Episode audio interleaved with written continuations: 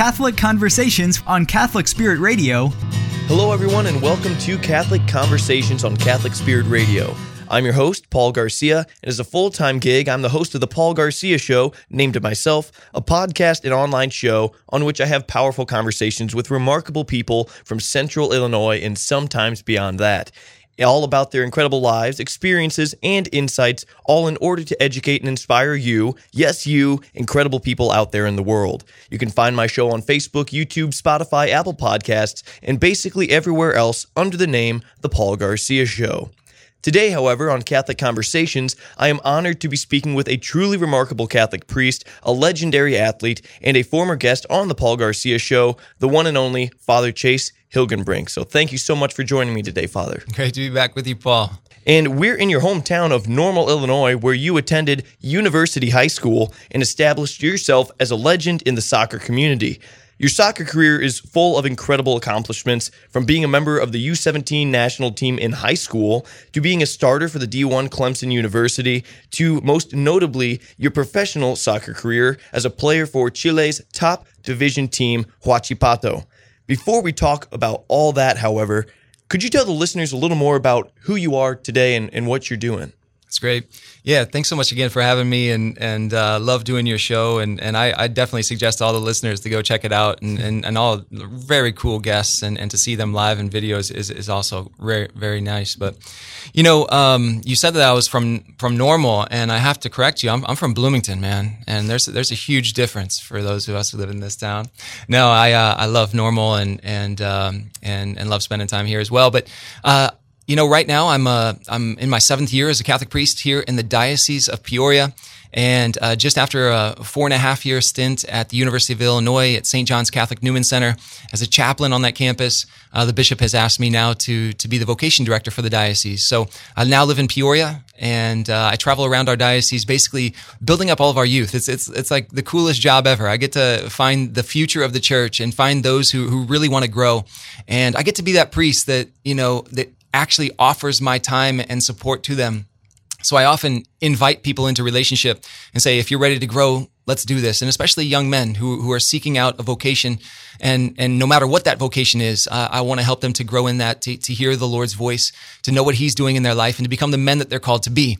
And in, in a special way, I help those discern who are discerning um, the Catholic priesthood.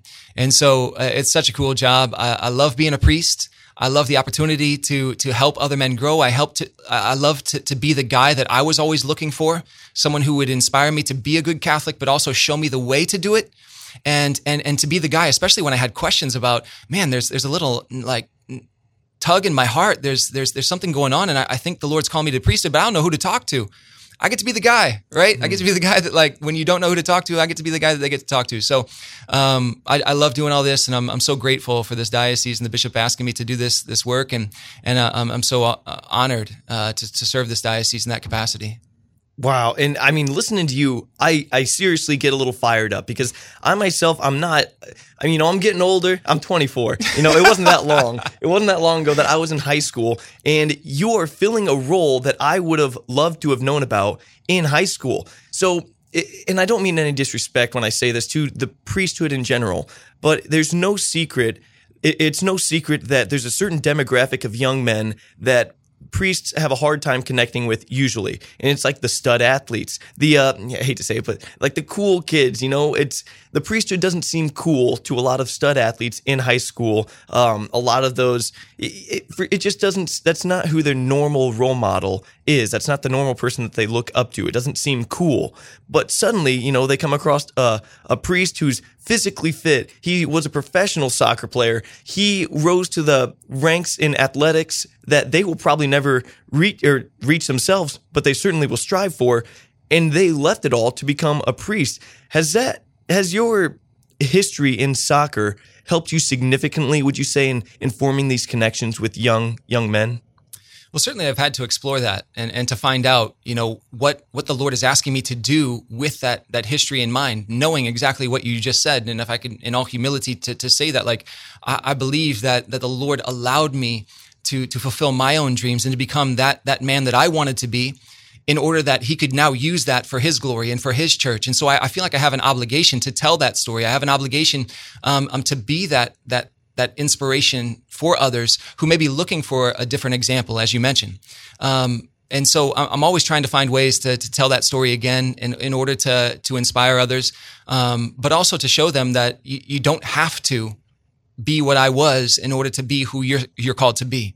You know, and so and, and to be fair to, to other priests, I, I will say I I wasn't inspired necessarily, just as you mentioned, when I was growing up by by other priests. But it, as I look back now, it may not have been just because of their witness, their their example that that I didn't aspire to, um, but also it wasn't what I was looking for. You know, um, I think in in the culture that we live in, and in, in, in, our youth today, right, that that's not t- the type of manhood that we're looking for. But yet, yet, when we grow into our, our maturity, and even you as as a mature Catholic man now, who's who's willing to to live out his faith and, desiring holiness, right there's all of a sudden, you know, you, you look at a priest with different eyes. He doesn't have to be cool to be who he's called to be. He doesn't have to be like athletic or inspiring or, or um, uh, you know, super motivational uh, to inspire you to live out your Catholic faith. And faith. And so I think there's a there's an immaturity in in, in young men and especially in myself, and I'll put myself, I'll use myself as an example growing up.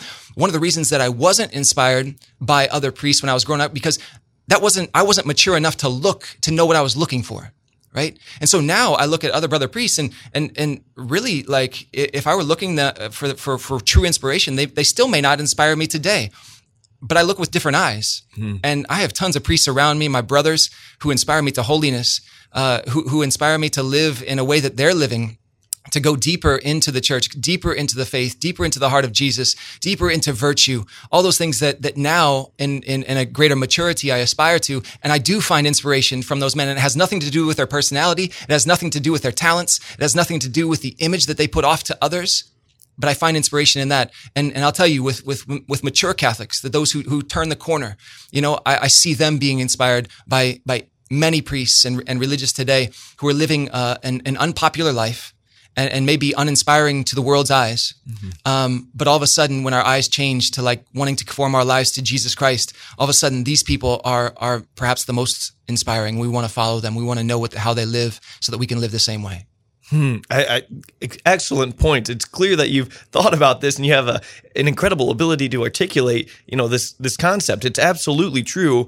And I'm just curious, what then, if you can, you know, put it into clear words, what exactly inspires you about some of your brother priests? Like what traits? Because it surely is not going to be like, you know, this person's an athlete. Like you said, that's an right. immature faith. That's an immature way of thinking, really. It's like you look up to the person because of their athletic ability, how fast they run. Like how silly is that really? But it's, it is the mind of a high school kid and, and a lot of younger people. What about your brother priests uh, inspires you exactly? Well, I think, you know, just in general, we're always inspired by something we don't have, right? Hmm. because we aspire to something that, that that is not yet complete in us. It's not yet come to its fulfillment in us. And certainly in the way of the spiritual life, that's always true, right? We're not we're not going to come to fulfillment and completion and, until we see Jesus Christ face to face, until He perfects us in heaven, right? And, and in purgatory, probably. But um, but as we think about that, I I'm inspired especially by the heroic virtue of some of my brother priests. Um, those who uh, you know sometimes you just you just see a guy where maybe you've grown slack in, uh, in, a few ways and you see a guy that's like on mission and you see his his mission spirit. You see a new initiative that he's doing at his church, like some creativity that you've never thought about, or he's he's he's diving deeper into virtue or, or leading other men and women in, in, ways that that the church hasn't hasn't thought of yet, or or just in a way that maybe you've grown a little bit lax or you forgot about, or you know, there's so much to do. There's so much work to be done, and uh, and you see what they're doing, and you're like, man, that guy is on mission. You, you remember back when the day that you felt called, and you're like, that's why I said yes. Right? That's why I said yes to the priesthood in the first place. And you're reminding me of God's voice in my heart that, that is, that is telling me that he wants me on this mission. He wants to bring souls to himself. And I'm supposed to be a catalyst for that. I'm supposed to be an instrument for him. And so when I see brothers doing those things, um, it, it's a real inspiration to me to to buckle down, and and partially it pra- plays on my pride, which is which is a little bit okay. Is I love competition, you know. Mm-hmm. So I'm mm-hmm. saying like, dude, I want to be like him, but I, I want to do it. I want to do it even better. Like, and, and so we ins- we want to inspire each other, not because we're in competition, but because it challenges my manhood and it challenges my priesthood, and and it, and it challenges my, my my spirit that that really desires greatness Uh, but sometimes, as we find out during this Lenten season, uh, we find out just how weak we are. And, uh, and we need to be challenged. We need to be inspired and we need to strive further for, for greater holiness. But most of all, um, to, to lead other souls who, who, who haven't heard this message and, and who aren't striving and, who desire that, that faithful witness from, from their leaders. Mm-hmm. And I love what you said there about the comp- your competitive nature actually being a good thing, and it can actually be a virtuous thing, and even at the end of the day, help you get more people to heaven because you want to do a better job than the guy next to you who's also trying to get the maximum of people, including himself, to heaven. I love that you said that because not a lot of people really put two and two together there that you can be ultra competitive because a lot of people think that that'll get you sucked into the world and worldly things, you know, in sports and right. things like that. But you can apply that same mindset to the spiritual life, at least in my humble opinion, and it can be a really, really good thing. And well, first, well, yeah, well, competition always makes us better. We have, we have to understand that we can't eliminate competition. And I'm not even going to talk about politics today mm-hmm. because that's not my specialty and, and whatever else. But but we can't eliminate competition. Otherwise, we won't get better. Right? We'll, we'll become lax. Our our very nature as human beings is is is to is to sit in comfort. And as, as Benedict XVI, our Pope Emeritus, once said to the youth of the entire world, you are not made for comfort, you are made for greatness.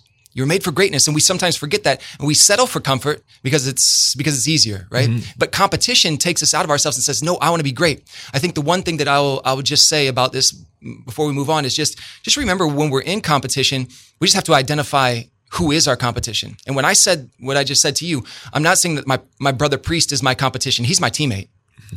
But we're competing against the same opponent which is evil and Satan and, and the powers of hell that do exist very clearly in the world right? And so I, I definitely want to co- compete against that, but he's the one who, who inspires me, just like a good teammate who's telling me, dude, go further. Like, do your job. Like, we're not going to win this game unless you do your job, do your role. Like, and, and, and I'll pull my weight, you pull your weight, and we're going to, we're going to defeat the competition. But that's what I'm talking about. So remember, when we talk about competition, especially in the spiritual life, remember who the enemy is. And it's not, it's not your fellow Christian. It's not your brother in arms who's, who's next to you fighting the same battle. We inspire one another to do a greater job, but the competition is against the enemy. Mm-hmm. The competition is more difficult to defeat than any team that you'll ever play in any sport, right. and it's much the stakes are infinitely higher, literally infinitely higher. Right. And I love what you're saying here. I mean, it's getting me fired up. But Father, we have to we have to, we have a topic to cover today, and I want to right. talk about a little bit of your your journey. And so first, I'd like to ask, when did you? Where does your soccer career begin? And also, when does it start to get serious? The soccer career begins with every other sport at about five or six years old, you know, just as a youth starting to play. And, and, uh, but it continues and, and it gets kind of, it took its ter- first serious turn. Um, I think when my, when my brother was about 10 years old and, and we were just playing rec league soccer, the PCSL here in, in, in Bloomington Normal. And, uh, and that's when somebody had identified us as, as, as maybe just good. You know, when you're only five or six, they just identify good athletes. I don't know that they identify good soccer players, but um, you know, we were asked to be on a on a travel team at that time, and and uh, I didn't even know what that was, but certainly we discussed it as a family, and and uh, I always always commend my my parents, and I want to I want to give this witness to to any families who who are making that decision. Should we play, you know, a traveling sport? Are we gonna we gonna actually go into that and make this commitment, that sacrifice, really invest money into this? And and at that time, my parents sat Blaze and I down and, and just said, you know, there's there's two things. If we're going to do this, if we're going to invest the time and money, there's two things that we'll never compromise and one is our family. You know, that was that was at stake and said, so we're not going to different places. We're we're going to go together. We're to we're to stay together as a family. So if we're traveling places, we're traveling together. That means Chase, you're going to play on Blaze's team. Luckily, there was there was just two of us and and he was just a year older than me. And it helped incredibly in my development to play with with older with older kids. And and secondly, they said we'll never miss mass right? If that's a deal, if we have a deal, like, and, and, and no matter if you have a game, if you have practice, you have whatever, we're on the road, if we have to go, you know, uh, late at night, early in the morning, like, we're not going to miss mass. And, and that was the deal. And, and I can tell you that, that the family held to that deal against my will. Uh, but certainly held to held to that deal, and that was that was one of the, the, the the biggest witnesses that my parents ever give me. Because at that time, I realized how serious this faith thing was. I also realized how serious sports was about to become and uh, and so what a what an incredible thing that that we started that journey and and started playing uh, traveling soccer and, and kind of the world opened up then and uh, got to high school soccer and and and as you mentioned in the in the intro I was identified to be able to play on the on the United States um, under 17 national team. Uh, I got to travel around the world a little bit and and and uh, and play soccer with with some of the best. And and that's when I realized, you know, this this could really open up, right? And and the next goal was to, was to play college soccer, and and I was able to be recruited by a few places because I was known um, as as one of maybe the top 25 kids in in in at my age in the country and um, and and after going on a few recruiting trips, I, I, I determined that that certainly my home was going to be in Clemson, South Carolina, playing in the ACC. And uh, and and after being successful there, as we continue to fast forward very quickly, um, you know, uh, I I realized that that maybe there's something that I could even play beyond beyond the, the, the college level, and, and, I just waited for the open door and had the opportunity to to be invited to um, to to try with a team in, in South America, and so I know there's a lot more to the story there, but I'll finish the story of, of faith um, that is never finished. But uh, certainly, when I went to college for the first time, in that first week of, of college, I was I was basking in independence and and so excited to, to be away. Uh, and and become my own man, make decisions on my own. I think as every as every college kid is who's who has a little bit of confidence about themselves and wants something different. And I remember that first week on on a college campus, and I was asking myself, "Yeah, do I go to mass this weekend?" You know, do mm. I hmm. actually go? And I was I was thinking like I've been complaining about this for years. Why would I go? You know, if I'm going to be true to myself, like why would I go to mass? And in a moment of grace, and this is God's grace working eh, through my family, through, working through just that nature that they built within me. Um, and I just thought, you know, as, as a college student, I'm trying to identify my identity. That's what the independence is all about, right? I'm trying to, to, to create my own identity of who I am. Uh, who is Chase Hilgenbrink, you know? And, and at that moment, I realized if I if I don't go to mass this Sunday, am I still a Catholic? Like, I really had to wrestle with that question, and, and I was afraid of not being. Uh, yeah, I want. I, mean, I want to be a Catholic. I believe in God, right? And all of a sudden, I said, "What is a Hilgenbrink if he's not a Catholic?" Right? That, that identity doesn't exist either. I don't know what a Hilgenbrink is without being a Catholic, right? And so without being a follower of Christ.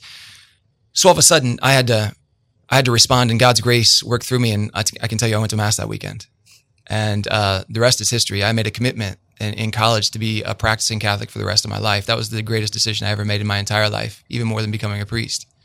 Was was a decision as a man, uh, making a commitment for the rest of my life. And I often challenge young men now: Have you ever made a commitment that is going to last for the rest of your life? Have you done that yet? I think I think that's a mark of of uh, coming to full stature, as Paul says in Ephesians. Eh, have you come to full stature? Are you growing into full stature in your manhood? And uh, I think men are men of commitment. And uh, I remember that being like my first stand as a man of of making a commitment to Jesus Christ and and and determining who I was, what I was about, what my life was going to look like in a response to an invitation from Jesus Christ to be a Christian.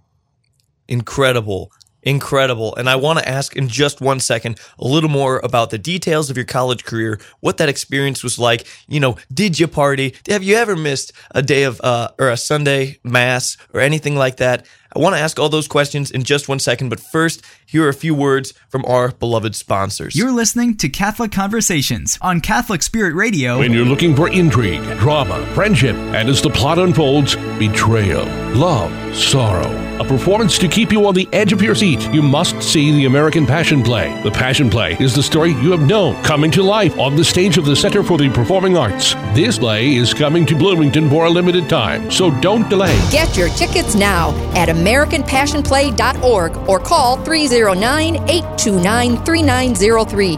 March 19th, March 26th, and April 2nd. We are back. I am Paul here on Catholic Conversations. I'm with Father Chase Hilgenbrink. So, Father, tell me more about your your college experience. You know, you you were not only a college student, but you're also a, a, wonderful athlete. You said you made the decision to, you know, continue to be a practicing Catholic. First of all, have you ever missed a Sunday Mass in your entire life? I certainly have, um, and um, yeah, I don't know how many of those were were by choice. Uh, but certainly because of soccer and because of travel and, and things like that, you know, especially being a professional and, and being on schedules that are not my own and, and I'm like unable to make Um, and that I don't mean to make excuses for our listeners at all. I, I, think a lot of people, you know, say the same thing about youth soccer, you know, our schedules and all that kind of stuff. But um, and so we do our best. But I, I, know there were times that, that I was on the road and, and unable. But but, but uh, maybe a handful of times when when I was actually in, in control of my life, you know, as as an adult in, in, in college and in um, as a professional. I, I remember, you know, you know, even coming back to play in the MLS. I remember being in New Jersey and and um, you know staying across the the Hudson from from Giant Stadium, which is where um, they used to play in, in the MLS at, at, that stadium with with New York Red Bulls. And uh, yeah, I remember you know asking, telling coach like, hey, so I'm gonna I'm gonna have to miss like pregame meal today this morning. Um, I gotta I gotta run to mass caught a cab outside and, and went to mass and, and, and went back and forth and just some of those things like and that was that was a little bit vulnerable for me to like even tell coach that like you know what's his reaction going to be i'm missing like pregame meal i'm gonna I'm I'm kind of doing my own thing. You know, am I a team player? You know, all those things. But I just came to a point in my life where I was like, you know, I need to be bold about this. And and if people have a problem, like like let's talk about it then. But mm-hmm. but if I don't ever ask, then am I actually doing my job? And I think I think that's where we got to stand. Like you know, there may be some obstacles at times where where we absolutely it's not in our own power. You know, I I have had you know 24 hour bus trips and things like that in South America. You know, like like you're just not going to make it. And um and I go to confession the next day, or I I uh, you know I make it to mass on Monday, talk to the priest a little bit about it, and try to find a, a new solution. Sometimes you know even when when you're an athlete and and some you even have like sometimes uh, you know maybe maybe a priest will see your situation and help you out. I know that just a few years ago, I was uh, a chaplain at the University of Illinois, and we had uh, you know students who traveled who were on you know Division One sports teams, and having been there myself. I would offer to, to students because there'd be students who really felt bad and, and, and, and were remorseful for missing mass because they were traveling with the team and they had, they had no way of going.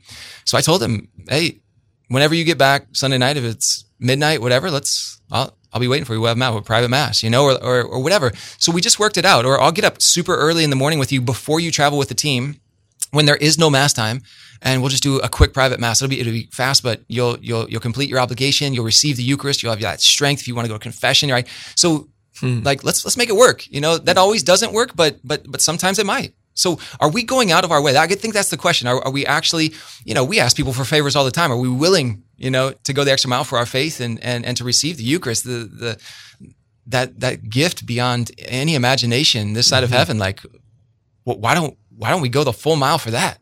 You know. Right. Oh my gosh. How wonderful would it be if we had more Father Chase Hilgenbrinks around, especially on college campuses? Man, that would have been incredible. And you, you, raised a good point. I mean, it is awkward. I've had similar experiences, not to make this all about me, sure. but like when I wrestled at Millikin University, um, there were times where we'd wrestle a tournament late into Saturday night. And then, you know, I couldn't go to uh, Mass on Saturday. And then Sunday morning, we were scheduled to leave our hotel at 9 a.m. Right. And everyone's really tired. And I'm like, hey, guys, there's only one mass today and it's at 7 a.m. I've got to get there. And like, well, you can't take the bus. No one has a car. It's like, you know, coach, I've got to get to mass. And he's like, yeah. dang it, Paul. It's like, well, you don't have any money. So we'll order you a cab or we'll order, wow. order you an Uber. And so, yeah, sometimes it's painful to, right. to make it to mass. And I mean, I've had times where I've had to leave um, weddings early because you know someone's uh, first right. of all I don't even know if I'm supposed to be going to Protestant weddings, but uh, if they, I've been at Protestant weddings and it's like, hey, this is Sunday, there's mass coming up. The only mass is at 4 p.m. I've got to make it to that, and then everyone's like, hey, you are our ride. We're not leaving before that. It's like, well, we'll figure something out, but I got to go. And then everyone's mad at you. So it's not easy being Catholic sometimes. You know what I mean? You know, as Paul says, you know, it's, it's, it's, it's beautiful to suffer for the name of Jesus Christ, you know? And so some of that is just, it's just like right now in the Lenten season, it, it lowers our pride a little bit and it, and it, helps us to see who we really are and what we're about, and and we can do that. Let me just, can, I know this is not our topic, but you just mentioned something. I don't want any listeners to be confused about. You know, you just mentioned that question about Protestant weddings. Um, first of all, I have to say, you know, even as we as we talk about our Protestant brothers and sisters, we love them, right? We love our Protestant brothers and sisters, and mm-hmm. and I, I've been so formed in my faith by by Protestant brothers and sisters growing up who have basically uh, challenged me, right? Like, again, we talk about the challenge, like brothers and sisters in Christ who have challenged me in my Catholic faith and have asked me all kinds of questions, things that I was unable to answer, but now I am able to because of them, because they challenged me, because they, they brought me to another level of my game, my spiritual game. Um, Uh, but you asked the question about I don't know if I should be going to to, to non-Catholic weddings. Um, there's no there's no problem for Catholics to go to non-Catholic weddings, um, uh, so long as right. I mean, there could be many different uh, uh scenarios, but so long as, as as like it's it's a proper wedding, right? And and they're, they're people who are free to marry and, and all those types of things. But we go to those weddings, and I've I've been to them. Uh, I have family members and things like that. But um, certainly, I think the, the, the rub comes when when Catholics make a formal act of, of kind of like leaving the church when they when you go to that that that Protestant wedding. And I think it's a good opportunity for us to sometimes invite Catholics to say, hey. Um, because I've had teammates, ex teammates who were Catholic and I knew they were Catholic and they were going to get married outside of the church. And I just said to them, Hey, do you know that like, you know, as Catholic, you can ask for a dispensation or maybe you should be getting married in the Catholic church first. You could do like, we could do a sacrament. So I've had two teammates where I've, one of them, I got a dispensation from their bishop in another state. I just told him the situation. The, the, the girl that he was getting married to is her father is the Protestant pastor or whatever. They're going to get married in that church. Would you have it, give him a dispensation and give him the, the, the blessing? And that guy still is, is, is now in good standing in the Catholic church because of that. Another guy just uh, wanted to get married, you know, somewhere on the beach somewhere in, in, mm. in, Mexico or whatever. And he didn't even know the difference. Like no one is explaining to him. And maybe it's his fault for, for not like really being intent on practicing his faith and knowing certain things. But I just, I just me- happened to mention it to him. And I said, dude, before you go to the beach, like we should do like a private, like ceremony. Let's do, let's do the sacrament before you go. And he's like, we can do that. That's awesome. Cool. Right. So all of a sudden you just make a, a simple invitation. And I think we're so poorly catechized that sometimes we don't know those things. Mm-hmm. The one thing that you asked though, should I be going to to to another person's wedding? Yeah, absolutely you can go to a Protestant church for a wedding when when when two Protestants are getting married. And but the only thing you should remember is like we don't receive their communion, right? right? Which is which is just because of our love of the Eucharist. It's not because their communion is bad, none of that, but just because our communion is Jesus Christ and we don't want to simulate, as we say, simulate as if it were the same thing. Right. So we reserve our reception to Holy Communion in the Catholic Church because we truly believe that it is the body, blood, soul, and divinity of Jesus Christ, his real presence, the sacrament of the altar, the paschal mystery represented before us in time of the offering of Jesus Christ to his Father for the salvation of souls right there. It is Jesus. And we never want to give the impression that it's all the same, right? Like anywhere you go, it's just, it's just all the same, just a piece of bread and just whatever.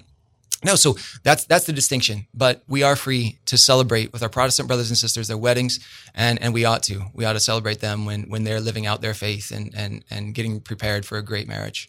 Well, thank you so much for clearing that up. I mean, that helps a lot. And uh, what you said about the Eucharist, that deserves its own episode. Oh my goodness. I think a lot of Catholics need to hear that a few times. You know, hey, by the way, this is the true, the real presence of Jesus Christ is in this Eucharist, body, blood, soul, divinity.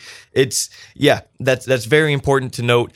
I just want to ask one more question. Maybe we can cut this part out even. But what about being in a Protestant wedding? Like being the best man at a Protestant wedding? Is that okay for a practicing Catholic? Sure, absolutely. In a sense, it's it's almost like if your presence is there, it means that if you were if you were standing in that church and you think it's it's it's it's a wedding that that should take place and you're going to support that marriage, if you're standing in the crowd, and I tell this to Catholics at Catholics' weddings, if you're standing here in the crowd, it means that you are here because you support what's going on before you. And you're going to hold them accountable to mm. the hmm. vows that they are saying to each other. So one day when they go back on these things, maybe some of us should step up and say, Can we support you in any way? How can we help your marriage? How can we support your marriage?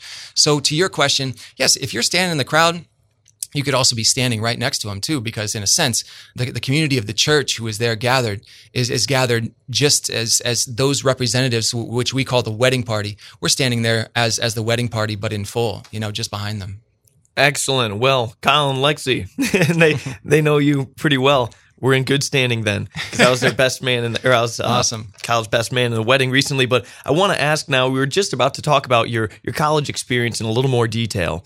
And you know, people tend to think that priests they've always been this way. They've always been you know pristine Catholics, um, and always making it to mass and everything else. It, it's not like you've taken the vows of the priesthood uh, before you were a priest, though in college, you know, what was your college experience like? Were you always going to mass, only football or football, football, I guess, only football, soccer? Yeah, yeah right. Or, or were you like any normal college kid? I guess did you did you go out and party? Just curious, and feel free to tell me. Uh, I'm not answering. this dude wants a full confession on air. What, what are we doing, man?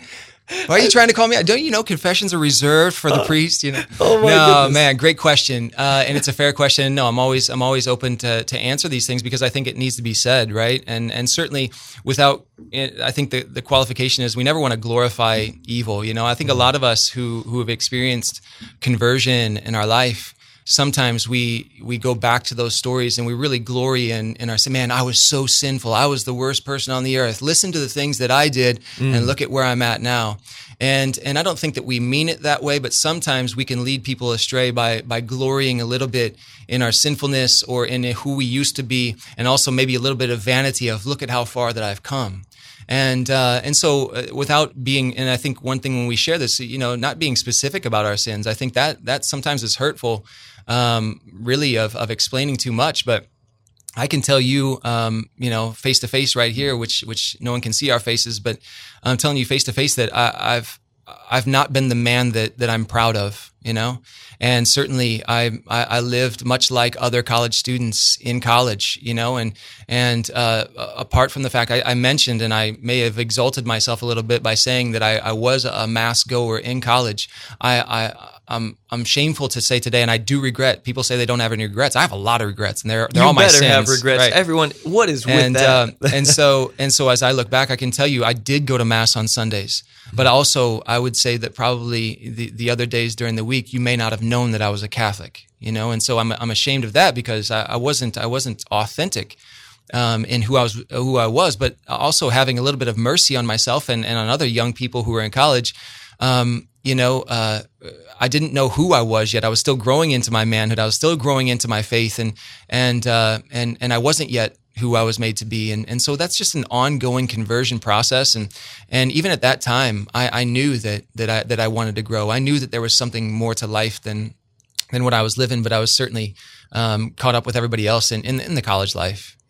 hmm And you know, you first of all, you put it brilliantly that sometimes there's vanity in the look how far I've come part of one's story. And you know the glorification of the sins themselves in, in some interesting way but you're absolutely correct. I've never heard it put that way before but spot on. And I think it's important for you specifically as as a great priest today to acknowledge that type of thing and because there's a lot of young men that think because their their lives are not pristine right now they they haven't been on the right track in their college career or uh, in their early you know adulthood I think it's important to note that you know you weren't you didn't have a crystal clear path as well because now they think well okay if he didn't have a perfect path and he's a priest well maybe that's actually a path that's accessible to me so that's Right. why I, I asked you for the, for the public confession I guess Right, and you know we need to have a, a healthy sense of our unworthiness too. I think that that's a that's a pandemic in itself of of being able to respond to the voice of God in our life.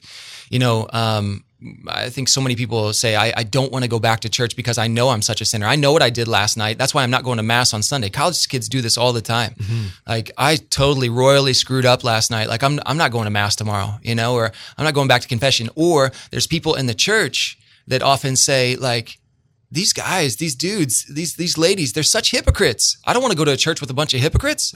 You know what I'm saying? But I often tell them, like, remember the church was made for sinners, right? The church was made for sinners. Like, by definition, those of us who are here are sinners. Bishop Robert Barron often starts his podcast by saying, Welcome, fellow sinners, right? Like, that's the reason we're here because we're still growing. We're still growing. And So don't be offended by someone who's a sinner who's at mass, right? Don't be offended by a sinner who's going to confession. Don't, don't disqualify yourself by, by saying, Oh my gosh, I was terrible last night. I, I don't know what to do. I I can't go back to mass. No, that, that mass was made for you. That, that confession was made for you, right? It was made for, for union with Christ. He's calling you back to himself, right? So there, there needs to be a, a healthy sense of unworthiness of knowing, yeah, I've screwed up. But the church has created ways for me to remedy that, right? Namely through confession before receiving the sacrament of the Eucharist, right? To, to, the Lord makes us worthy to receive Him, but only through the, but only through that full forgiveness of sins, which we call sanctifying grace. He gives us this this amazing grace, no pun intended to the song, but He gives us this amazing grace that that, that we that, that fulfills our soul. It brings us back to our baptismal state, right? And it, it covers us in, in, in the blood of the Lamb and wipes us clean so much so that we can now receive Jesus Christ worthily again to make a holy dwelling place within our souls so that he can dwell there once again. So don't don't be uh, uh, like scandalized by yourself, right? But but certainly, is there is there an amendment to change our ways, and do we have the tools to come back? Absolutely. So yeah. let's let's make sure that that we we look at ourselves in the proper way and know that while we are yet still sinners, He calls us. Wonderful. And and I've heard even exorcists, just to add to what you're saying, exorcists say that one of the best tricks that the devil can play, especially on Catholics and, and Christians alike, is to implement into their mind the idea that they are they have sinned beyond the realm of what God can forgive. And, you know, to feel extra bad about themselves, to say to the point that they're like, I don't even deserve to go to confession. Like that will really get the ball rolling into this self hatred in this denial of God and this belief that you're not worthy and everything. But I mean, with the sacrament of confession, at least to my knowledge, there's never a reason that you can't go. Correct? Like you can, you're always invited. Right. The, everyone's invited to confession, and it's a place I, I laughed just now because I was just thinking earlier this week I was at a high school retreat, and um, we had we have several Protestants that go to our Catholic high schools, and uh, and they come into the confessional, and I love it when I love it when they come, even them. Now, at, that time, I, I, tell them like you can't receive absolution mm-hmm. at this time, right? But like you can confess your sins to God, and we can say a prayer, an act of contrition together, and I can give you a blessing, right? Like we will, the Lord in His in His wisdom knows how to forgive all of us, right? And, and so I, I love it. Yes, the confessional is for everyone. Certainly, there's uh, there, there there's certain you know ways that we need to conform our lives to His to receive the maximum amount of grace that is offered in that confessional.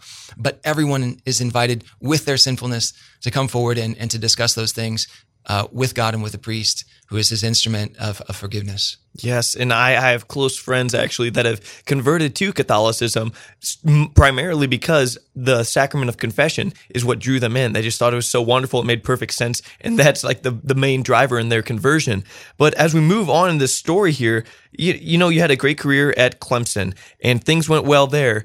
How did you wind up though uh, playing professional soccer? Well, I played on a on a top ten team. We had we had uh, so many um, so many good players on our team. I was blessed to play with such good players. And uh, I should mention, you know, after high school, I was I was never the best player on my team ever again for the rest of my life. I got to play with such good players that that certainly there were there were scouts coming around our team looking looking really at probably other guys. And and when you you play on a team like that, you get seen as well and uh, and so it was it was just an opportunity. Um, a couple guys had had gone and, and, and left school early to play professionally, and I was still hanging around, but those scouts still came around, and I ended up meeting a man who was who was from the country of Chile in South America. Saw me play, thought that I had um, you know some of the, the South American qualities to my game. He he envisioned me playing there, and and and he just opened a door, and and so there's a, there's a lot to tell about that story. But there was an, there was an open door from a man who uh, acted as a, as a pseudo agent to, to open doors for me so that I could prove myself in a foreign land. Awesome. And I want to ask, of course, more about this professional career in just one second. But first, here are a few words from our beloved sponsors. You're listening to Catholic Conversations on Catholic Spirit Radio. When you're looking for intrigue, drama, friendship, and as the plot unfolds, betrayal, love, sorrow, a performance to keep you on the edge of your seat, you must see the American Passion Play. The Passion Play is the story you have known coming to life on the stage of the Center for the Performing Arts. This play is coming to Bloomington for a limited time. So so don't delay. Get your tickets now at AmericanPassionPlay.org or call 309 829 3903. March 19th, March 26th, and April 2nd. Paul Garcia here again, back with Father Chase Hilgenbrink. We were just getting into, you know, the, the, the beginning, the development of your professional career. You had some great connections. You had a, a South American style to your to your soccer abilities you know, we're really scrunching a lot into a, a small amount of time here. But when when did your soccer career really hit its height? Would you say was it immediately once you began playing soccer in Chile, or was it later? It, it certainly was later. You know, I had to get used to the game in South America. You know, when you when you go and play in a new culture and, and a new style, I had to I had to learn a new style. You know, it's just like speaking a new language. I, I had studied a little bit of Spanish before I went down, uh, and I thought that I knew how to speak Spanish, but then you get in the culture and, and, all of a sudden you're lost. You know, you need to learn their rhythm. You need to learn their slang. You need to learn how to, how to speak as they speak. And so using that analogy, it was, it was similar with the game. I knew how to play soccer. You know, I, I know how this game works. Um, at the same time, there's, there's just a different style. There's, there's different coaching. There's, there's different methods. Uh, there's certainly a different language, uh, literally in the, in the game. And so there was a lot of getting used to. And, uh, you know, our, our for those soccer lovers out there, you know, who may understand what I'm saying here, but like, you know, our game in America is, is very tactical. It's the most tactical game in the entire world where we, we implement, you know, a, certain structure and a style and, and we stick to our game. And, and that's, that's honestly how it's more of a European style. And that's how we have success against, against maybe more skillful opponents. Uh, or maybe not so much a success, but certainly um, in South America, it's a more more of a skill game and and a lot less, in my opinion, a lot less discipline when it comes to tactics. And so I was very frustrated, you know, because my game is, is very tactical, especially being a defender. My game was very tactical and I was I was organizing a team, you know, from the back and, and that was my that was my strength. Um, whereas their game is very skillful and and and at times um, in my opinion, uh, not as intelligent because you know guys t- trying to take on the world, you know, by themselves or trying to do you know fanciful things, and and certainly I was playing with a lot of a lot of youth players who were trying to figure out the game too, and so um, yeah, it, it, came around, but eventually I'll, I'll tell you that the reason that that I was successful in South America was not only because I advanced in in skill and kind of found the rhythm to their game, but also because I stuck to my guns and because I was a tactical player, I added a value that they didn't have, and coaches saw that I, my tactical ability to, to organize the team mm-hmm. and and um, that that added value to to a very skillful game. And uh, so again, I, I, think you know just like anything else, we find our place in, on the team, we find our place in the mission, uh, and as long as we we know our opponent, right, we're going to be successful. And I found success on those teams because I knew who I was and I knew uh, what I was capable of and what I wasn't capable of. Mm-hmm. So when was when would you say the moment that you were like, all right, this is I've I've made it? When was that moment where you really started to understand that?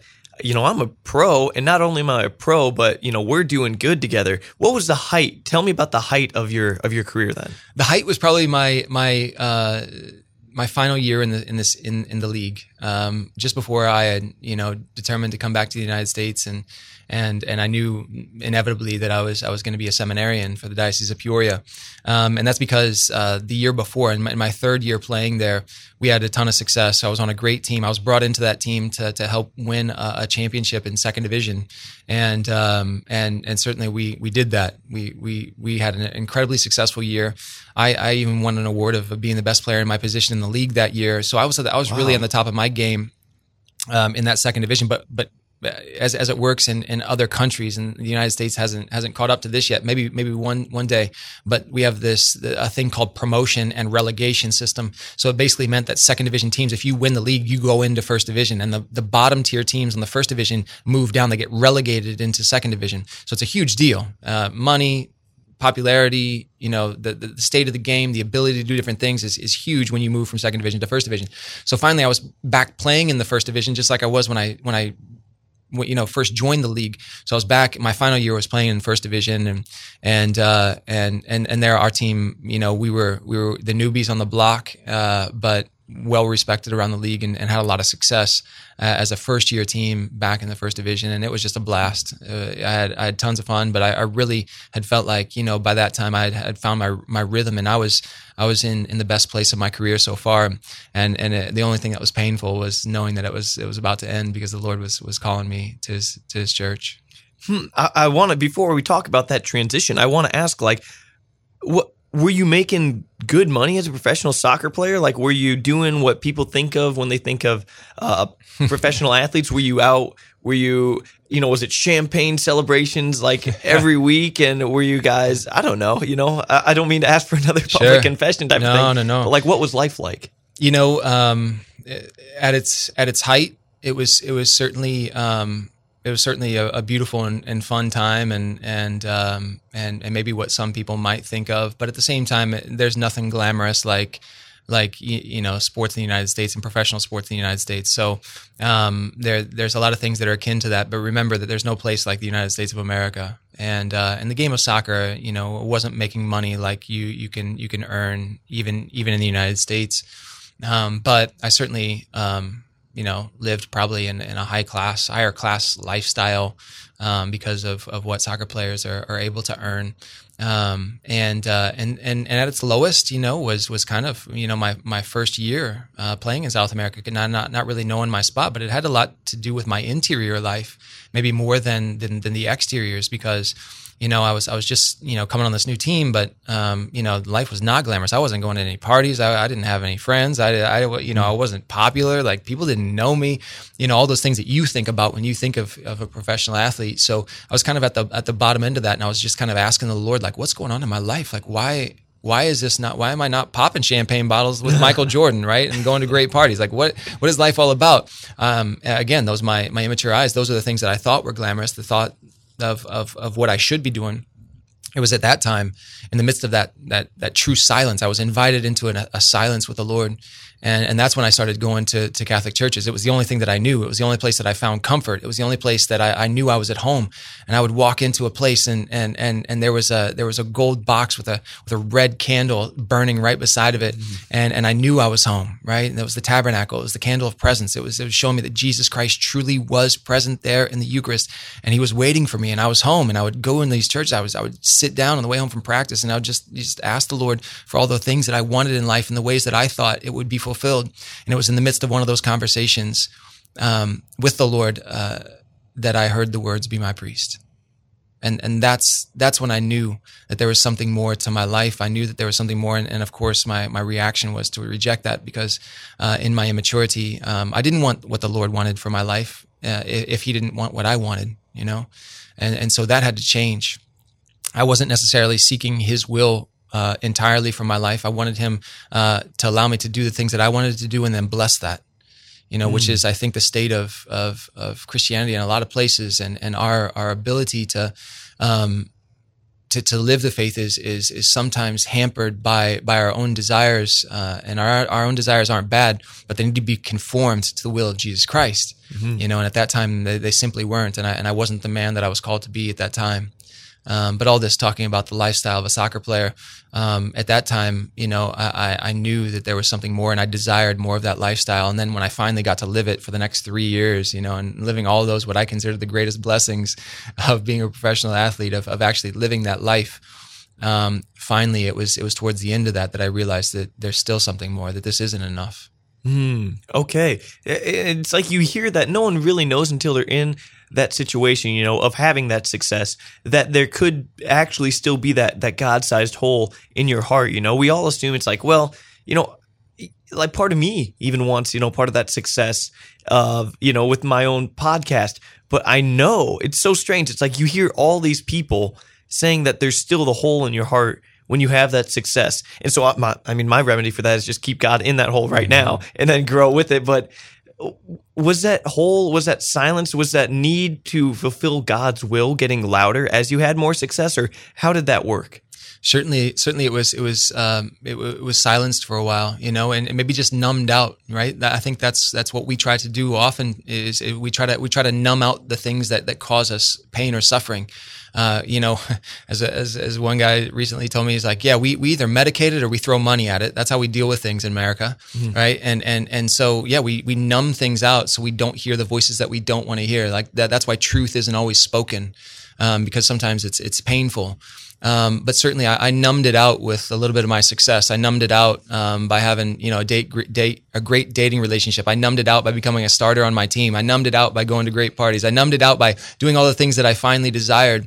Um, signing a new t- contract, moving to a new city, you know, like all these things uh, were I was I was trying to convince myself that this is it, that this is it now this is it you know but mm. but we have infinite desires as you mentioned before we have, we have an infinite desire and they never end and so even uh, uh, again, achieving all of those things, my desires never lessened for, for, for success, for fulfillment, for, for the joy of life.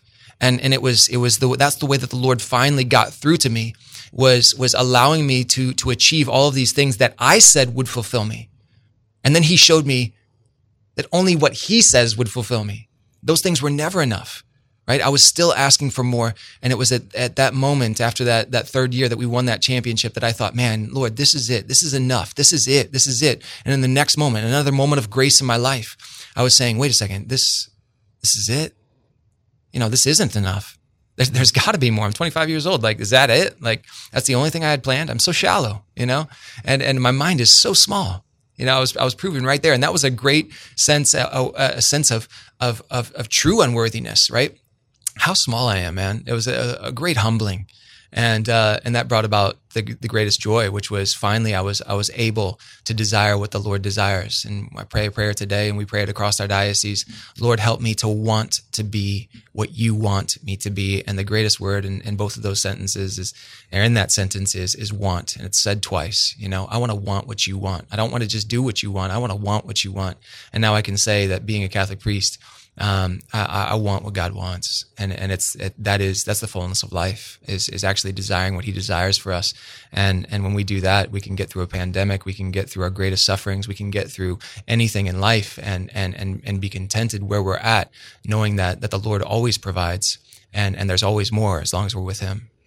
Beautifully put. And but I, I do want to ask what was the moment though that you when did you officially decide to take the steps to become a catholic priest. And you mentioned that you had dating relationships. What happened there? What happened with your professional team in your decision to become a priest? Did you have to retire right then and there? Were people upset? Tell me about that.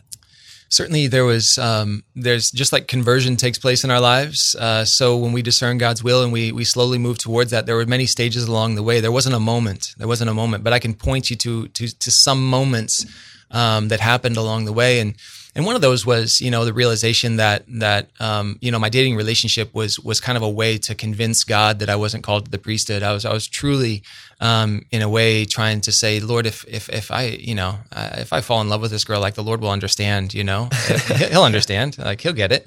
Um, and so that was just another way of of kind of numbing that voice in my life.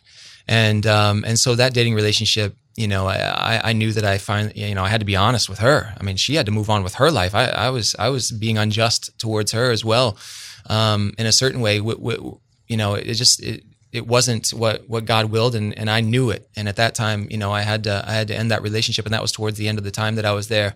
A great girl, and and thanks be to God, she's married today and, and has a son, and and and so beautiful. Um, so happy for her. I prayed for her for a long time um, that that she would find God's will for her life as well and her vocation, and she has. And so praise the Lord. Um, but also, you know, I was as I was playing, and towards the end of that that that season, I was telling you about uh, where we had a lot of success. You know, that was when I, I was realizing that this is this is never going to be enough. You know, and I was just honest with myself. And I think sometimes it just takes great honesty with ourselves, which sometimes that that that that's a struggle to be truly honest with ourselves, to be that vulnerable, and to be honest before God. And I, I acknowledged at that time that that this was never enough. There was there was specifically one night after a week of of of championship parties and and and, and awesome stuff that uh, that I realized I was telling the Lord. I was just thanking the Lord. I was just thanking Him. I said, Lord, thank you. This is it. Like this is what I wanted. This you you, you answered my prayers. Like thank you. I was I was honestly thankful towards Him and grateful. And in the next moment, again, that that grace of, of saying, wait a second, this this isn't enough. This isn't it. He convicted me at that moment. This is not it. Like this isn't enough. And, and it was there that I realized, wow, if, if I never become the man that God's calling me to be, could I ever, just logically, could I ever be fully fulfilled in my life? I mean, the logical, the philosophical answer to that is no. If you were made for something and you never become that thing, then how could you ever be the man that you're you, that you want to be? Right? We're, we're just making this thing up. But we do have a creator. We do have a divine mind who had a plan before he created us. And so if that's the case, then, then how can we ever think that we're going to be fulfilled or live the life that, that, that will bring the greatest glory to God and, and to the people who are around us if we never become that man or that woman? And so I was convicted in that moment, mostly through God's grace, but also through logic. We, we I, this wasn't blind faith. This wasn't just walking in blindness. This was, this was discernment, right, of God's will. And we, we have to do that. God is a logical God and um, and he wants us to use our, our good minds that he gave us to discern well and to make decisions. Right, and we, I first of all, we have an obligation to live to become what we are called to become. I believe, and then also, it, it people say they don't know what they're called to become, but I think that there might be a deep down voice that we all hear. It's just whether or not we choose to acknowledge it. Would you agree, or do you think some people truly are lost and have no idea where to go? Maybe that's when God comes in and you have to seek God first in order to know what you're called to be. Well, I'll just start by saying hearing God's voices is, not an easy task. Hmm. Right. And, and, and knowing what God wants is, is, is not always easy because it takes a, a, a, a spiritual life that we're willing to invest in. It takes time spent with God, which is why it's tough because that's hard work. And, and and we are taught like that there there in order to do anything there must be payoff. There must be a payout right? And so sometimes if we don't uh, perceive that god is answering us immediately then all of a sudden we say i'm out of here. We're not willing to put in that good work because after a trial you know it, it didn't work out the first time or it didn't work out the second time you know i'm out. But remember that that that hearing God's voice is about a relationship with God that's ongoing, and so it, it it's hard work. So I, I don't want to I don't want to dismiss anybody who who who is kind of given up on this and said eh, this was hard and that's why I gave. Yeah, it is hard. Anything you want to be good at is going to be hard. You want to be a radio host, it's going to be hard. You're gonna you're gonna you're gonna mess up a lot, and you're gonna have to find your way. You're gonna have a lot of failures along the way. The question is, do you really want this? And if you do, get back up, man. Keep keep grinding. If I want to be a soccer player, you think it was easy? No, no, I had to screw up a lot of times. I had to go through humiliation. I had to be said no to. I, I had to, I had to find a way, you know? And so I, know that the spiritual life is the same way. And, and certainly if anybody reads the fourth part of our catechism, which is so beautiful on, on Christian prayer, if you read that, it, church makes no bones about it. The church will tell you this is hard work. This is going to be hard work. You're going to suffer if you want if you want to be able to do this well. And so, um, yeah, hearing God's voice is is uh, is is a task that's that's worthy and it's worthy of our time and we have to give ourselves permission sometimes to waste time with him well said. And and Father, I, I, wish we could talk longer, but we do have to wrap this thing up here in just a second. I want to ask you a couple more questions. First of all, you know, you've you've been a priest for a little over a decade now. What are your goals with this for the rest of your life until you know we're hopefully called back into uh, unity with our Father in heaven? What do you want to get done? What what do you want to be able to say on your deathbed that you did in your life as a priest? That's a great question, and it's it's it's a little bit difficult to to, to answer only because you know um, you know the definition of a priest, and and we have to know who we are. But a simple definition that we sometimes say is is it's like I, I'm meant to you know to bring people to God and God to people you know, and, and that sounds like simplistic because that's what you're called to as well. But we get to do that in a, in a very special way through the sacraments uh, of the church. And so my my goal for the rest of my life is to bring as many people to conversion, to the heart of Jesus Christ, and to be able to live in His fullness um, as possible while we're on earth. I think sometimes we we wait till heaven. We say, "Man, if I if I I'll just you know I'll have a deathbed conversion. That'll be awesome. I'll wait until then until I start living this life. I'll, I want to convict people right now, right now, to live a perspective like we could be living so much much more. Jesus came not just so we could go to heaven, but so that we could actually start living resurrected life here and now. Thy kingdom come, we pray every single day. Thy kingdom come. We're supposed to build his kingdom here, not because this is heaven, not because we're meant to stay here and we're not staying here, right? But to start living resurrected life now, a redeemed mm. life, as it were. Like we should live as, as if we are redeemed because we are, right? We've been given a special gift, but sometimes we, we, we don't even know the gift we've been given right? I want to bring about that perspective. I want to help us to live that life here and now. I want us to, to, to look forward to heaven, but I want to bring, bring souls to him. I don't, I don't have, you know, I, I, there's no like worldly accomplishments that I want to do within the, within the, this world while I have it. Um, if I'm bringing people to, to Jesus every day and, and living to the maximum of my ability, finding creative ways and meeting people where they are, giving them those words of hope. If I give people a word of hope every day, I think that is, is, is, is one of the best things that I could be able to do as a priest to tell them, you can do this. Let's go more. You can go further. There's, there's, there's greater hope. You can get back up. We can do this again. You know, there's, there's so many things. And I know that those things are general and they're intangible. Um, but, uh, but I don't have any worldly goals for myself as a priest. Uh, in, in the sense that um, you know really if you can if you can understand this if we have mature minds to understand this like really i'm not living for anything more I'm I, am i am not living for anything more, and, and, the Lord might take me today or tomorrow or whatever, and I, that'd be fine. I, I, don't have anything else to live for except for His glory. Wow. Well, Father Chase, it has been excellent uh, being able to talk to you today on the show. I appreciate your time so much. But before we go, you know, you're a retired professional soccer player. Uh, you, you've been removed from the sport a little bit for quite a while. Do you think that you could still score a goal on a young athletic man such as myself? Dude, as long as you know the rules, I want you wrestling me to the ground. I know that that's your game, dude. But um, you know, these old legs might be able to still do something. I, I, think I have a little confidence. Yeah. Right on. Well, we shall see here in a minute. But Father Chase, thank you so much for your time. I greatly appreciate it. Paul, great to be with you always. Hope we can do it again. Right on. You've been listening to Catholic Conversations. Download our podcasts at CatholicSpiritRadio.com.